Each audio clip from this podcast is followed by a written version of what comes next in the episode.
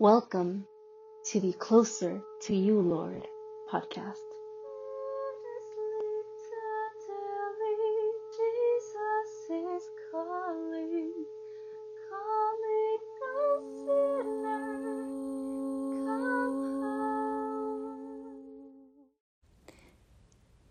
The word of the Lord is a blessing. If you find yourself reading His word, contemplating His word, obeying His word, you are blessed. Exodus chapter 20, verse 7, we'll find the third commandment there. And it's a very simple one that has been overlooked and almost misinterpreted at times, not because we don't understand parts of it, but because I don't think everyone has come to understand the wholeness of it. And I'm bringing here a bit more of the picture, a bit more of the wholeness. I don't pretend to know it all, all of its fullness and depth, because it's a short commandment.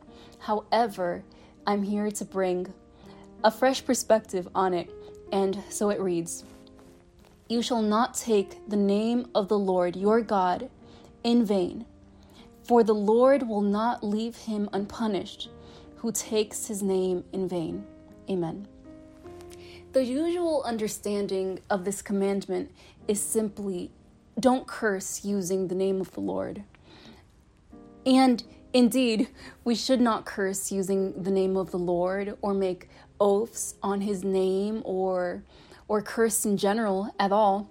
We will be judged for every word that we say. The Lord knows it. And if it is unfruitful, if it is not good, if it doesn't contribute anything, the Lord knows and He will take it into account. But this verse specifically, I think it requires just a little more digging. And to do so, um, I, I took it upon myself to look a bit into the, the Hebrew in which this was first written. The first word that I want to talk about is the word name. Everyone has a name and names are very important in the Bible. But here, the word name, it, it's a little deeper than what we what we simply think of.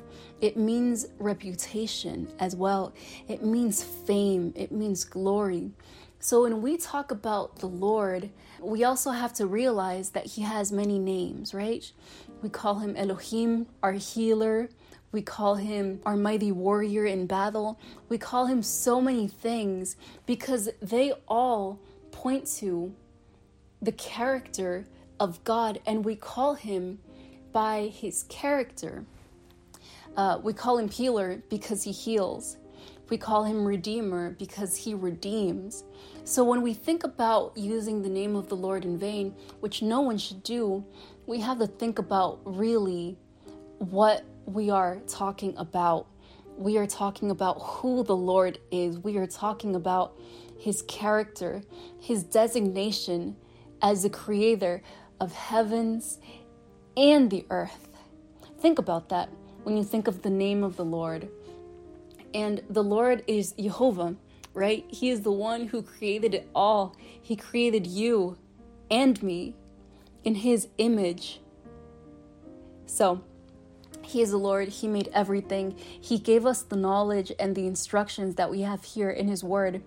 And when we look at the name vain, when we look at the word vain, and what does shav mean? It means emptiness, vanity, falsehood. So if the Lord says, I am your healer, and you say He is not a healer, He is not our doctor, he is not the one who can cure us of every single ailment that we may have, be it of the mind, of the flesh, of anything. If we do not believe that, really, we are not recognizing the Lord for what He is. We are taking who He says He is for falsehood. We are calling God a liar. I encourage you, every single one of you, to catalog those times in your life when you knew the Lord was something, but you didn't see it at that moment. I remember when my cousin died, um, it was many, many years ago now, a decade or more in the hospital and I I remember being angry with the Lord because I knew that he was a healer but I did not see him heal in that instant the way that I wanted to see him heal. And and I encourage you to go through the exercise of cataloging all of those experiences when the character of the Lord was unfairly judged. Granted, from that experience, from that anger and, and bitterness that I had for a while, from that doubt that I had gone through, from that lack of faith, I have since then repented and realized that no matter what our will is, He is still who He says He is. The word says, Let every single man be a liar, but let God be true.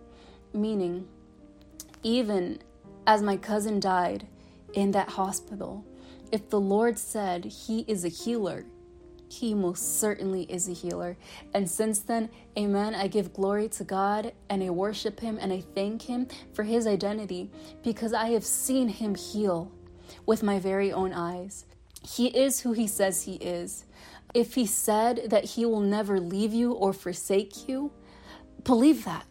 Even if you feel far from the Lord, even if you feel like He doesn't hear you, even if you feel however you may feel, know that the Lord is not a man to lie. He does not lie. Amen. I'll continue reading. For the Lord will not leave him unpunished who takes his name in vain. What does the word unpunished mean? This, in fact, to me was the most surprising part about this verse. The word unpunished in Hebrew means nakah. It means to be empty, to be clear, um, to be pure, to be free, to be innocent. It means to be cleaned out or purged out, to be clean, to be free from guilt, to be innocent. When we take the Lord's name in vain, and do not repent from it, we are no longer innocent. We, in our human understanding, have put an affront to God's character, to who He is. If God says that He is good, and we decide to look at the character of God to point our fingers and say He is not good, we shall not be held innocent. We shall not be held free from guilt we are guilty if we do so. And that truth is is so terrible. It's it's so deep. I never understood that taking the na- the name of the Lord in vain was not simply a curse. It was not believing what God said about himself. And granted, to take means to lift up, right? It means that you lift up, you bear up this idea. Maybe you declare it to all your friends God does not really heal because someone died in my family. Or God is not powerful because I had to go through something that was hard. Or God is not good because there's something that I think is not good and He did not conform to my will and my character it also means to lift up that idea within yourself. Sometimes we have an idea, we form it, and we solidify it in our hearts. But that attitude, but that thought, but those vain words, those false words, will not go unpunished. I want to go back to the very beginning of Exodus 20 um, in verse 2. And the Lord says, I am the Lord your God who brought you out of the land of Egypt, out of the house of slavery. The Lord tells you who He is. He told you, I am the one who brought you out of the land of Egypt. Now, if the children of Israel, who had just been brought out of Egypt, had said, Actually, God, you didn't bring us out of Egypt, they would have been taking the Lord's name in vain there and then. What a terrible thing when Jesus said, I am the truth, I am the light, I am the way, when we deny that, when we deny the fact that we are sinners and the fact that on that cross he shed his blood so that we would be innocent, so that we would be guiltless, so that we would not be punished. When we deny that, we also take him in vain. We take that sacrifice in vain. So I encourage you, amen, to read your Bible, to learn about what the what God says about himself and believe it. And even if you don't believe it, even if it takes some time, do not lift up these false ideas about who God is. There's something very interesting, um, a thought that I have been mulling over for a while, and it, it's found in um, Romans 1 or 2. I'll find it quickly, um, where um, the apostle says, the apostle Paul, I believe, he says that the Lord has revealed himself to all men, meaning all men have known who God is at some point, be that in their generations or be that with a personal encounter. There comes a point where we have to say, This is from God. And at, at the same time, so many people, so many civilizations, so many generations have said, I recognize what that is, what He is, but I'm turning away. And you might think, if I really knew who God was, if He had revealed Himself to me, if He had done some miracle, I would never turn my way. I would never turn away, right? You you say it's an issue of proof. He has not proven Himself to me. But I encourage you to look deeply into your life and question if that is true. I'll give you an example. When Adam and Eve were in the garden, they had communion with God. They were there.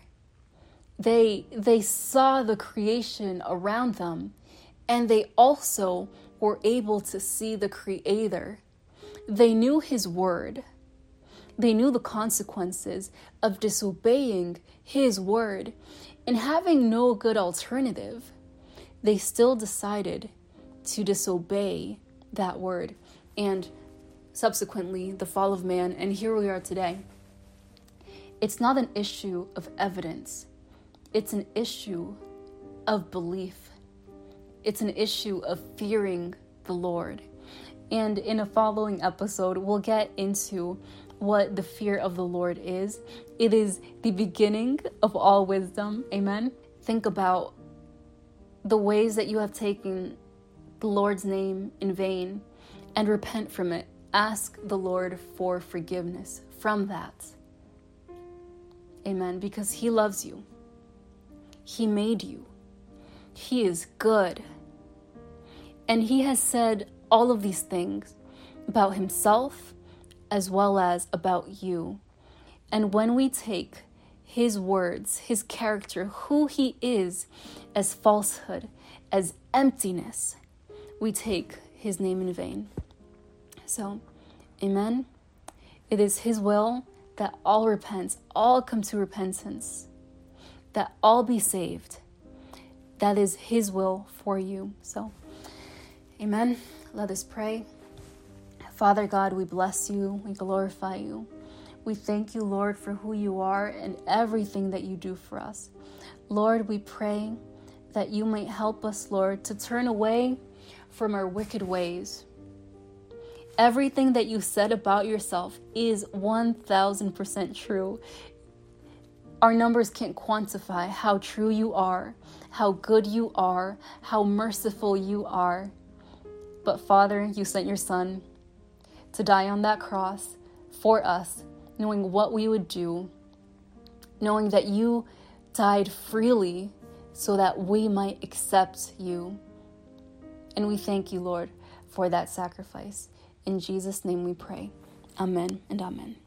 Be blessed.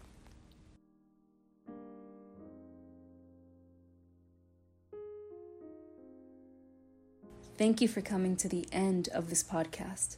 May the Lord continue to bless you in His truth. If you are interested in more details about this episode, the summary section contains useful tidbits. Please consider sharing this podcast so that it may be fruitful. God bless.